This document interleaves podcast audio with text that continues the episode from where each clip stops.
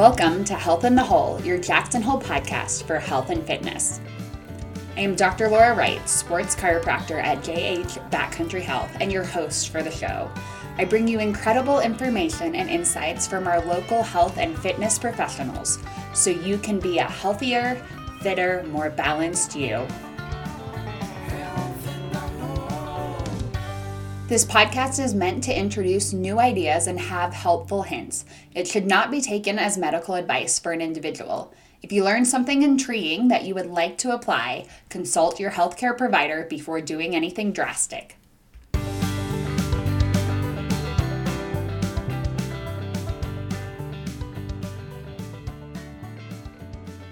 Welcome to today's edition of Health in the Hole. On the show, we have Eden Morris of Teton Performance Nutrition.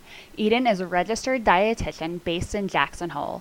After experiencing serious health consequences from the female health triad while competing on Texas A&M University's softball team, Eden decided to pursue a master's degree in nutrition and dietetics with the main goal of preventing what happened to her from happening to other individuals. Overall, Eden's goal is to help others improve their relationship with food in order to promote performance, not just in athletics, but also in life.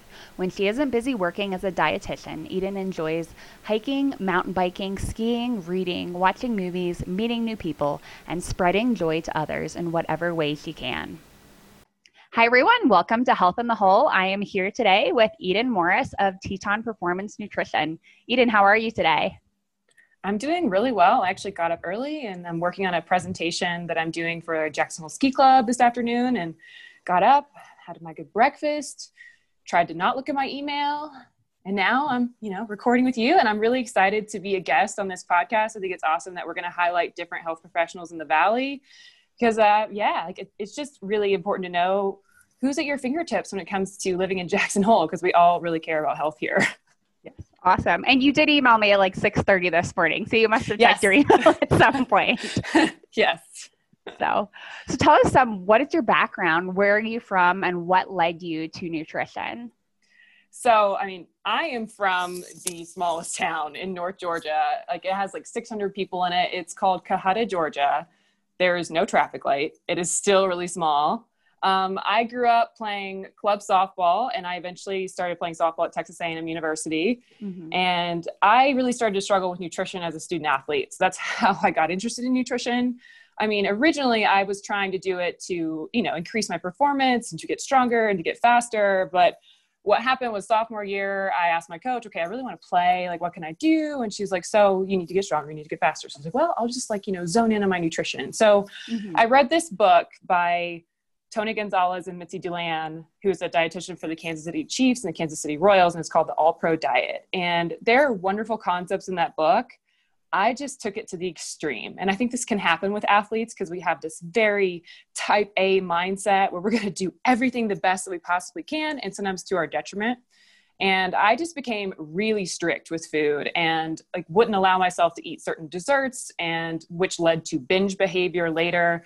Um, and i wasn't eating enough to support the amount of activity that i was doing as mm-hmm. an athlete. And this went on for three and a half years. And so that kind of low energy availability for that long uh, had some really catastrophic results. And i was diagnosed with female athlete triad in 2012 and i I'll explain more what that diagnosis means, but I was just absolutely devastated. I mean, college athletics are kind of a sticky subject for me now as an, an mm-hmm. adult. And, um, before I went to college, I really was like a well rounded person. Like my identity was not wrapped up in my sport. I was artistic. I loved to ride horses. I was musical. I made good grades.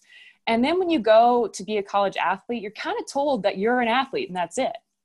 And I kind of felt like the color had been drained from my life. And then you throw malnourishment on top of that, and then just other issues that I experienced. And I, you know, I moved far away from my family.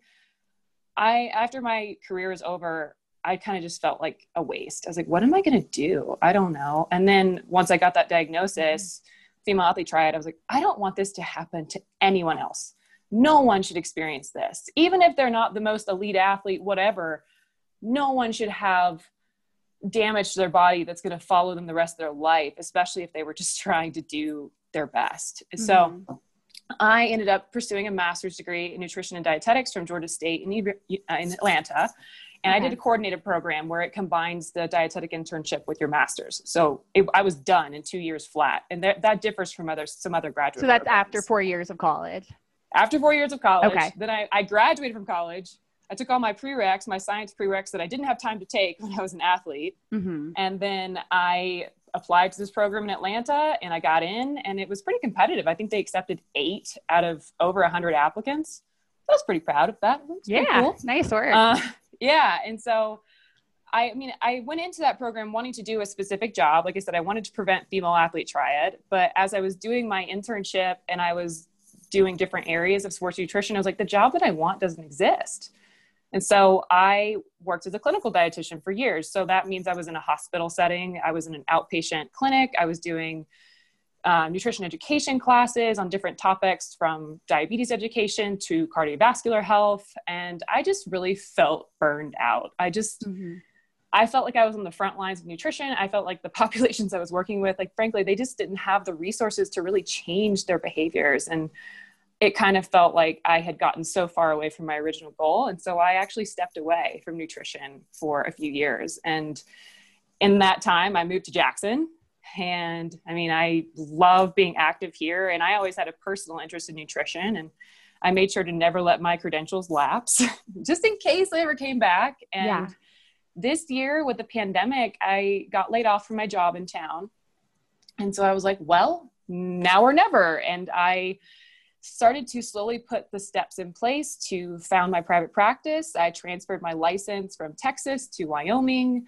And I kind of just remembered why I ever became a dietitian in the first place. And I felt like I was mentally ready to create the job that I wanted.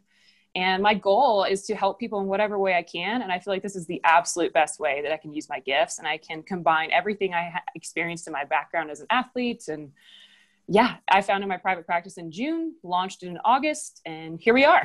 Awesome. What's it? October. So yeah, it's October. Great. Cool. So what is just explain to everybody what is the female athlete triad and then what are the lasting effects from that?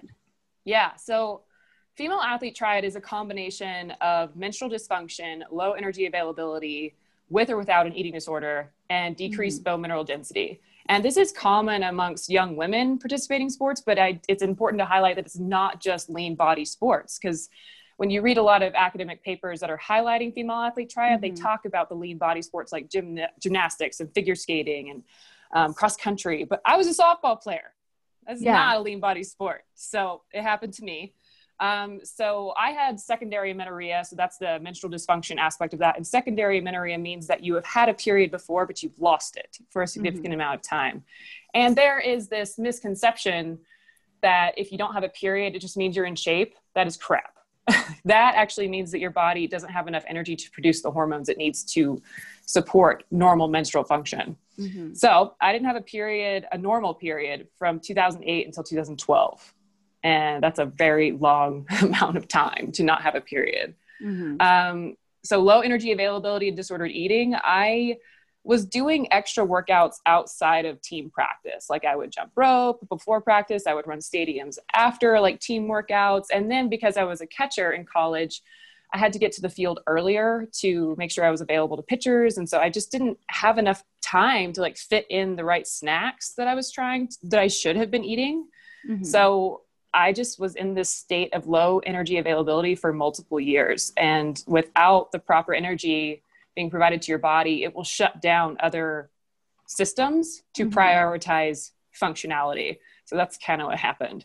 Um, and I also ended up with osteopenia at 22, which is the pre- precursor to osteoporosis. And when I would tell people, yeah, I have osteopenia, they're like, but you're so young. And I'm like, I know. but I had nagging injuries like shin splints. I have calcified joints. I specifically, my left ankle is permanently calcified because, oh, wow. okay. um, well, in softball and baseball, you only turn bases one way. Mm-hmm. so if you roll your ankle, it's usually your left ankle. And so calcium is involved in muscle contraction. And if you're not taking in enough uh, dietary calcium, your skeleton is a big reservoir for calcium and so it will take your body will take it from your joints to provide it to your muscles that are working. So if you have free floating calcium in your body and you become injured the calcium gets deposited where there are spots of inflammation. So that's how i ended up with these calcified joints. Mm-hmm. um, i do have a permanent dent in my left shin from repeated foul balls off of my shin. Okay. Which, if you've ever watched professional baseball, you see the ones that have like a little shin guard, and they're yeah, they're yeah. so that I had to wear one of those for a while, and now I can still feel this when I go get fitted for ski boots. Like I have to say, yeah, I feel pressure right there in my shin, which is it's that's left over from over ten years ago now, and I have deterioration in both of my hips, and I know this because I had a DEXA scan after I finished competing in college, and you can just literally see these little pockets of deterioration in both my ball and socket joints on both hips. And it's just weird to look at. And it's like, wow, okay, so it's not in my head. This actually happened. And mm. yeah, so another thing to note for listeners is that female athlete triad has been expanded by the International Olympic Committee committee to now include male, male athletes. And that phenomenon is called relative energy deficiency in sport or REDS. So this points to the complexity involved and like the fact that male athletes are also affected by this these disordered eating behaviors and other just impacts on their performance. Um, and reds can it refers to physiological dis- dysfunction including but not limited to metabolic rate menstrual dysfunction bone health immunity protein synthesis cardiovascular health caused by a relative energy deficiency over a long period of time. So athletes need to be aware of the female athlete triad and relative energy deficiency in sport. Interesting. So, is the female athlete triad the lack of the period? Is that harder to diagnose because of all the birth control options yes. that also decrease yes. the period? Yes, and that's actually a really good question because like athletes in high school that are going to go on birth control, they might have like th- these symptoms could be masked if they're on mm-hmm. birth control. And a good example is my freshman year when I first moved to Texas A&M. I moved, you know, halfway across the country, and I was really stressed and I was homesick. My period was coming every two weeks, and wow. so that's the thing. It can be, it can come too soon and too often. Mm-hmm. And so the team doctors put me on birth control, and I felt miserable. And as soon as I went off of it, it stopped. Period stopped for years. And yeah. if I had stayed on it, I would have never known. I would have never known that I, you know, my menstrual dysfunction was not right, not yeah, not functioning the way it should. Yeah. Wow. That's a powerful story for you to share with people. Definitely. yeah. I mean, like, it's just, so. I just want people to know, like, this is real and it happens. Yeah. So you're both a registered dietitian and a licensed dietitian. What, mm-hmm. what's the difference between those two? So registration is required nationally for dietitians. Mm-hmm. So all dietitians are required to be registered with the Commission on Dietetic Registration. And after you complete your internship and your master's degree or coursework, you sit for a national exam that is put on by the Commission on Dietetic Registration. And you have to maintain continuing pro- professional education and submit a learning plan every five years to show that you are still maintaining your credential. Mm-hmm. And then to be licensed, you have to be licensed in whatever state you're practicing. So I am licensed in Georgia, Texas, and Wyoming, kind of like my professional road to get to Wyoming. Mm-hmm. Um, yeah, and the same thing. You have to show that you're still registered nationally in order to be licensed, and you have to show that you're still keeping up your continued professional education. Got it. Okay. And so then how does a dietitian differ from, you know, everything else we've got out there? Nutritionists, yeah. health coach, nutritional therapy practitioners. Yeah.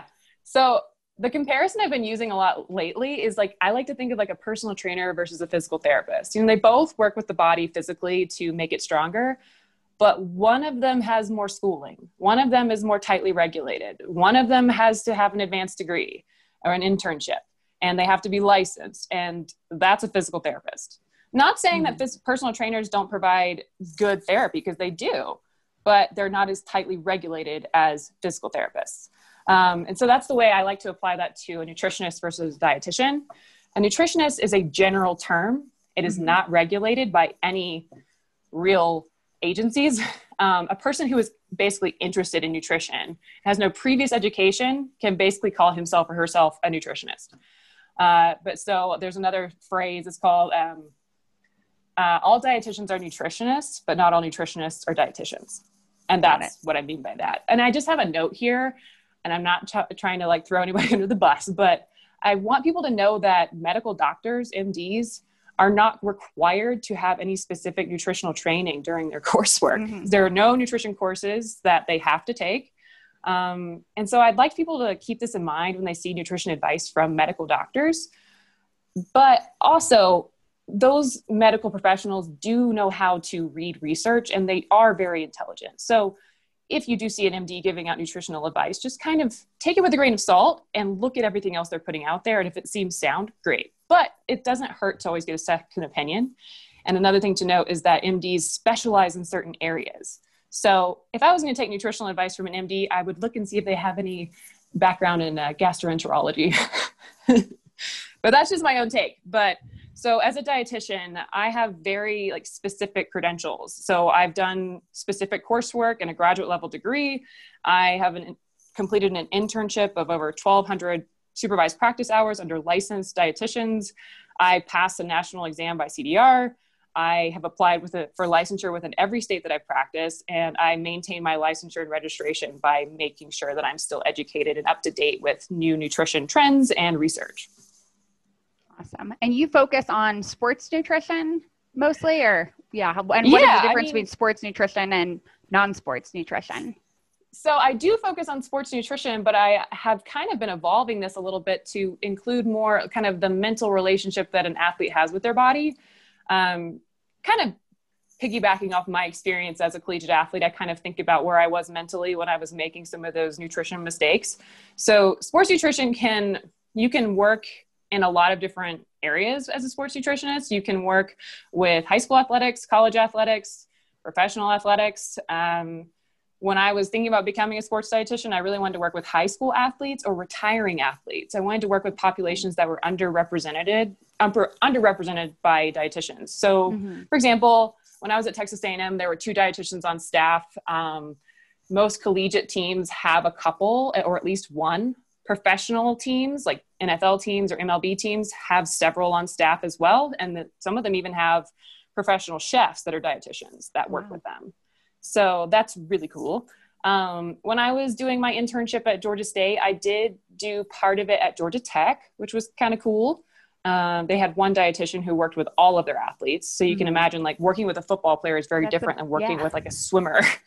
um, and then I also did part of my internship with at Atlanta Ballet Company which was fascinating. And that specific dietitian basically had to be trained in eating disorders mm-hmm. too. And she did a lot of allergy testing and other things. So even though she was a sports nutritionist, it was more psychologically based, like her practice. So it was very yeah. interesting. Um, so other areas of nutrition outside of sports nutrition include community nutrition and public health. So basically, right now, you see a lot of dietitians making comments about what you can do to support your immunity during COVID. That's a good mm-hmm. example. School nutrition and food service, uh, not my area, did not enjoy it, but there are dietitians that work with um, the US, I'm trying to think of the department, but basically the people that put out the school nutrition guidelines, they're dietitians that work to make sure that things are sound and that kids, like the recommendations that are being given out, are going to provide children with enough nutrients to support growth.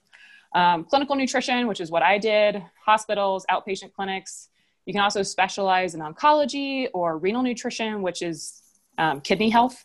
So you see mm-hmm. dialysis clinics around the country, they have usually an entire staff of dietitians to make sure that they provide sound advice to help people not chronic kidney disease is usually what they're trying to prevent in renal mm-hmm. clinics but that is a very hard area of, of nutrition um, another some other cool jobs that i've like really just enjoyed seeing is like nutrition in the media. So like RDs can be quoted for stories or they can participate in like news sources. Like there's a dietitian I know named Carolyn O'Neill, and she worked specifically with CNN when I was in Atlanta, and she would do like segments on CNN. Uh, I did part of my internship at Chick Fil A corporate headquarters. Oh, interesting. And Jody Worrell is like, I don't know if she's still there, but she was awesome, and that was so fun. And we basically did recipe testing and I got to do, they did some uh, prototypes when I was there, and that was so fun. I got to have chicken and waffles for the first time, but it was like Chick fil A. recommend chicken and waffles? And, yeah. Do you send your um, clients to Chick fil A? No, I mean, Chick fil A is fast food. I mean, everybody yeah. knows that. It's just there are things there that you can get that are a little bit better than others, and you watch your portion sizes. Like, yeah. but that's what that dietitian that's would a- say. She's like, my job is more PR than Okay. Yeah. Yeah. Oh, so interesting. So then when you're doing like the food psychology, the mindset, how do you how do you Mhm. get into that with athletes or with other clients? Oh, Because I mean, this, it's got to be a lot more dissecting. yeah. I everybody is different, and so I mean, uh, I think one of the questions you asked was like nutrition psychology versus food psychology. Mhm. So, nutrition psychology focuses on the relationship between someone's mental health and their nutritional health. So, basically, things that are going on in their life that might impact how they eat. So, for example, like stress, sleep, anxiety, I don't know. I mean, athletic performance, anything like that can impact your appetite. And also, I mean, how often you're working out can impact your appetite. And so that's kind of more like nutrition psychology in my like initial assessment i'll usually ask somebody like what what is causing them anxiety? What is causing them stress? How do they cope with that? Are they coping by overeating? Are they mindlessly eating? That's more nutrition psychology. And there's also a movement um, right now going on. You probably see a lot of people doing intuitive eating. That's Mhm. kind of based more on nutrition psychology. Food psychology is more focused on how our environment or like our immediate environment impacts our food choices. So like think about when you go to the grocery store and you see how the store is laid out it's laid out in a way that's going to sell you more food. So if you're in an aisle, you think of like, look at the things at the top of the aisle, look at things at the bottom of the aisle, and the things in the middle. And it's all based on marketing and how like they want you to purchase things. Mhm. Um, but in the home, I like to like help people kind of re I don't know redistribute things in their kitchen to make sure that the foods that are hard for them to resist aren't just immediately within their eyesight and the things that they know they should eat more of those are readily available and Mhm. easier to see so that's just kind of like a, a quick little I don't know, blurb about that. And then another, I love this tip, but it's a food psychology. Sorry, yeah, it's a food psychology tip. It's like when you go to a restaurant and you know you're going to eat too much because most restaurants, like the portions are too big. Order to go box at the beginning of your meal versus the end. And when the food comes, you put half of your food in there before you even start eating. And that way, when you get full, you're not waiting for that to go box at the end and still Mhm. like eating, like grazing on the food that's sitting right there. It's already out of sight, and you already have like put your mind in a place of like, oh, I'm going to eat this tomorrow for lunch. Mhm. And it's just a sh- simple shift, but it really works. And do people look at you weird when you do that? Yes, Okay. they Yeah, do. but then, they, but then they're like, oh, that works. Oh my god, Yeah. that's awesome. Like, yeah, I was gonna say It I with always look pizza really forward well. To, oh yeah, I always look forward to bringing like half of it home, so I know like if I don't eat all of this, I get to have it tomorrow, and I'll be Yeah. happy tomorrow. So Yeah. awesome. So you talked a little bit about who you enjoy working with. You said high school athletes, aging athletes. Tell us some more Um, yeah. about like kind of who's your ideal client, who's just really fun, and what kind of I guess maybe just beyond demographics, like personality Yeah. factors of who makes it great to work with. honestly i my ideal client has changed over the past few months because i've gotten to work with people with totally different issues. And uh, so i've enjoyed working with every single client i've had so far. Uh, i started seeing clients in august so it's not been a ton yet but they all have been different and they're not all of their needs have been specific. So for example i've worked with a pilot in the navy and i also worked with a helicopter mechanic and like on the front line of the fires. And then i've also worked with athletes here. Those are all completely different and their schedules are completely different and so i have to approach each person individually which is good for me like i it helps me polish my medical nutrition therapy knowledge which is like what dietitians provide and Mhm. I, I know I learned so much from them too. Like I learned about what they do and what their jobs entail. And I end up relating to them and feeling like I have a friend after. And yeah, I like to hear what's working for them and maybe what's not, or what's challenging them in their life and how I can help. And sometimes I can't. So that's even like good for me to know, like my own Mhm. scope, my own practice. Um, I love working with active locals but I think it's really cool that I get to see clients virtually and they live in so many places throughout the country. Like that's really neat. So I know that COVID has not been great for most people, but that's a positive aspect for me is that I feel like I've been able to meet more people virtually. hmm And then how do you work with them? Are you, you know, giving diet Yeah. suggestions, meal plans? Do you do blood tests? And I yeah. don't do stuff like that. It's more nutrition counseling. So I do have like telehealth platform that I see people on and it's HIPAA compliant, which is great. yeah. Um, but usually I end up doing an initial consultation, which is around 60 minutes. And then I send a follow up email with links and helpful resources for them. And then we meet maybe a week after for like 30 to 45 minutes. We check in, see what's worked, and then one more week after that. And that's just kind of my one month package. But I mean, I can see people just for one session, but I don't like to do that because I like to check in with people. Um, but yeah, it's been really good to have that telehealth platform for sure. Um, I do, I mean, I could see people, I, I have seen people in my office here. I rent office space at Medicine Wheel Wellness in downtown okay. Jackson. But with COVID right now, I think I might shift more to mostly just telehealth and then once hopefully we get back into you know not Someday. the orange zone not yeah. the red zone i'll see people in person again. yeah i mean right sometimes it's easier now online because you can see their yeah. you know you see their face you can see their smile if you're in the office yeah. but then you still have a mask on they have a mask yes. on yeah so it is I do interpret lab values and I do encourage people to get blood panels drawn and then mm-hmm. I can help them go over their results and actually understand what those lab values mean. So it's like specifically if somebody is deficient in iron or vitamin D, I can tell them why and how we can fix it. Yeah. Mm-hmm. Do you have any medical privileges in terms of ordering labs, billing insurance? Not yet. Okay. Maybe in the future since my business is so new. But, but is it, that I, is something that registered dietitians and licensed dietitians yes. can have. Okay. I will say I do not currently take insurance, and the reason why is because a lot of insurance companies do not cover preventive medical care. Yes. And so it would end up being a lot of paperwork, and I would not get paid. And then a lot of clients would only get 30 minutes for the entire year, and that's really not going to help. Yes. Yeah, so for I now, I do not take nutrition take insurance in the future, maybe if our country and the healthcare industry shifts to more of a, a, preventive healthcare mindset, I'll change my mind. But for now, it's just not it's not worth it. Awesome. Do you have maybe awesome stories of changes you've seen in your life or other people's life just based on yeah. nutrition and diet, just simple things that have made a huge difference? Yeah, I um so I already kind of talked about my own struggles with female athlete triad, but I mean, I want to talk kind of a little bit outside of athletics, kind of my own struggles with stress and mm-hmm. appetite. Uh, this is really personal, but I got divorced in 2018. And leading up to it, the months before, and when I was going through the separation, I experienced like rapid weight loss, like decreased appetite, change in taste buds. Like they felt burned, they felt metallic, like food tasted metallic. Nothing sounded interesting. I didn't want to eat anything. I had extreme mouth, mouth sensitivity to temperature and textures. And those symptoms are actually very common in cancer patients.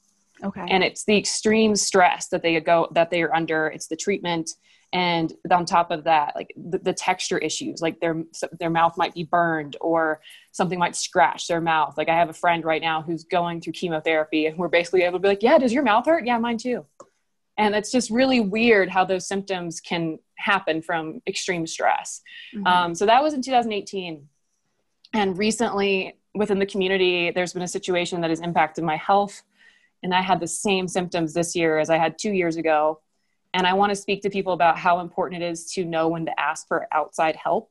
I started working with a psychologist in 2018 to help me deal with what was going on. Mm-hmm. And when all this stuff resurged, I mean, I already had an appointment with her, and we were able to come up with strategies to help me focus on the simple things of health. And it was basically like, okay, eat for joy. You want to eat that Persephone croissant? Please do. You need to eat something. Uh, do little things that I enjoy. So, for example, like, I don't know, I use colored pens when I write in my work journal or mm. go for walks and not be as hard on myself athletically. I just step back from working out because I was so exhausted and so frankly I'm not eat- I wasn't eating enough to where it would damage my body and I knew that because I'd done it before. Um, yeah, it was it was really hard, but I, I, think it's really important for practitioners to be open about our personal struggles with those things. You don't have to give every detail, but we need to show that we struggle too. Mm-hmm. And so I wanted I just want people to know that even health professionals struggle, and I had to know when it was the right time to ask for help and to find the right kind of help. Like I didn't want unsolicited advice from friends. I'm like, no, no, no. I know my health. I know my body. I know it will work for me. And so I had to learn to kind of set boundaries for myself, like mm-hmm. personally and professionally. And I can't say yes to everyone, but I have slowly learned how to value my time and myself. I'm still learning how to do this. And I recognize those symptoms within myself. Like, for example, like last night, there was a situation, I read something and it kind of triggered some things in me and I have a sore in my mouth this morning. from like grinding my teeth. Yeah. And it's just one of those things like, well, okay, gonna have to watch the temper- temperatures today. So like my coffee wasn't as hot this morning. Mm-hmm. Yeah. Wow. Yeah. and then people you've worked with, what kind of transitions have you seen in them? Um, so recently I have a client who well, we stopped working together because she doesn't need me anymore. She feels set up and that's the goal. She was struggling with um, PCOS mm-hmm. and weight gain over several years. And I just, I love this girl. And at the end, she was like, you know, I just have to tell you, like, I've just noticed like the small changes and like eating enough throughout the day and my clothes fit differently and I have more energy and yeah and I and like some of the simple swaps that we talked about was basically like like how to drink less. Okay, so I'm going to drink a Topo Chico or a Spindrift after every other beer or while I'm drinking beer while I'm watching football. It's what like are small Topo things like that. Spindrift? It's mineral water. Mineral okay. water and um, uh, Spindrift is like sparkling water with uh, squeezed fruit in it and it tastes better than uh, LaCroix. I can't stand okay. LaCroix, just yeah, I don't yeah. like the flavor. But Spindrift is awesome. So um, they're, they're brands. little things like that. Yeah, they're okay. brands. They're brands of like um, sparkling carbonated water. Okay, got it. But um, I really, I just, it, it, meant so much to me at the end. And after, like, whenever I'm wrapping up a session with a client, I always like to ask, like, what else can I do for you? Is there anything else that you need? And mm-hmm. I just mm-hmm. love hearing, no, I actually feel good, and I feel like I can do this. And I've heard that multiple times over the past month, and I'm just like, that's so great. yeah. That is awesome. So, how do our listeners find out more about you or work with you? What webs? What's your website? What mm-hmm. social media channels are you on? So, I have to say, my favorite platform is Instagram. I know that it's you know very controversial for some people, and we always spend too much time on it, but I'm active on there. Like, I respond to people, and I like to do little polls and show people how I'm working out or talk about what I'm struggling with. So I talked about some digestive issues this week and why I chose to make a smoothie versus actually eating solid food. It's like, I'm having trouble digesting food. So I put that mm-hmm. on Instagram. Um, I like to do stories and just things that are inspiring me. I also tag a lot of local businesses and other professionals, and I get great feedback from them. And I like to support our local community, so that's how I do that. But my handle is Garden of Eden underscore RD. Awesome. If anybody wants to follow me there. Yeah, and I'll link it in the website. Notes. Yeah, my website is tetonperformancenutrition.com. And I have been a little busy, so I haven't been blogging as much, but I do like to pick specific topics that are kind of in the media or that are more pressing to our community. Like, for example, of course, ski season's coming up there, and I have an intern that works for me, and she did a great post about pre ski season nutrition that's on there. Uh, I do have a Facebook page for my business, but I don't post on there very often. And but I do post some stuff on my personal Facebook page. And I guess that's kind of it's not the most popular marketing strategy, but for me, it's I want to show people that I live my life uh, in a way that shows that everything I'm recommending to people I do myself. So it's okay to me that people see my personal stuff on my pages. Now you don't have a don't secret personal everything. life, and yeah, no, yes, it's not. I won't post everything, but I do post like, hey, this is what I ate after my workout, or I don't know. This is um yeah, I'm having a cocktail at Colette. You know, like, yeah. just want to show the balance between how you can do these things. Yeah. Awesome. And then in your own health routine, what would you say is like one practice or habit that's been very powerful? you know, I'm sure you've heard of this before, but I've been doing more gratitude journaling and I don't do it all the time, but the the time that I do it is usually in the morning. I have a Moleskine notebook that I use for work, but I'll just write out in the morning. It was like so today's the 24th, right? 24th. I don't know. Um, yeah. So yesterday, let's say I did the 20. The 27th. Yeah. This is the 27th. See, I'm like, oh my God, what day is it? Um, so yesterday on October 26th, I wrote down five things I was thankful for and I try to keep my computer closed when I do that. I keep my phone off of the table so I can't look at it, don't check emails, and I just focus on my food. I reflect on the things that I wrote. Like so I do this while I'm eating breakfast. And doing this just gives me a sense of peace as I'm starting the day and it just makes me I look out the window and right now I'm like oh my gosh, look at the snow. I'm just really excited for winter versus focusing on obviously there's so much that's going on in our political world and mm-hmm. with COVID, and whatever. I, I'm able to kind of separate myself from that. And so it's, I'm not, I'm, I don't do any kind of meditating, but this is my way of doing that. and I can't recommend it enough. And Ryan Burke actually hosted a session with the Sacred Athlete Retreat at Medicine Wheel a few weeks ago. And he actually said that this practice increases productivity by 20%. That's a lot. Yeah. And I would totally agree with that. It really has increased my productivity as an individual and as a professional. Awesome. Anything else that we've missed in our discussion that you wanted to mention? I don't think so. Do you have okay. any other questions for me as I, we've been talking? I, I, don't think so. Yeah. Yeah. No, Maybe I later just, once I think about these all, things. So. Like, I mean, podcasts are so great because, like, I mean, we see so many things on like written, uh, like, you know, captions here and there. But I like being able to hear people talk about mm-hmm. what they mm-hmm. are doing healthcare wise and understanding their mindset. And I feel like sometimes you just get that like a more real interaction when you're on a podcast with somebody. Yeah, so thanks again for having me. Yeah. yeah. Thank you for being on. It's been an honor. I'm excited to share this with everyone. I think this has been the most like informational one, which I, I love. So hopefully yeah. everyone else will love it as well. Thanks for listening to this episode of Health in the Whole. Click subscribe to get future episodes. Follow along at facebook.com slash health in the whole, and we will see you soon.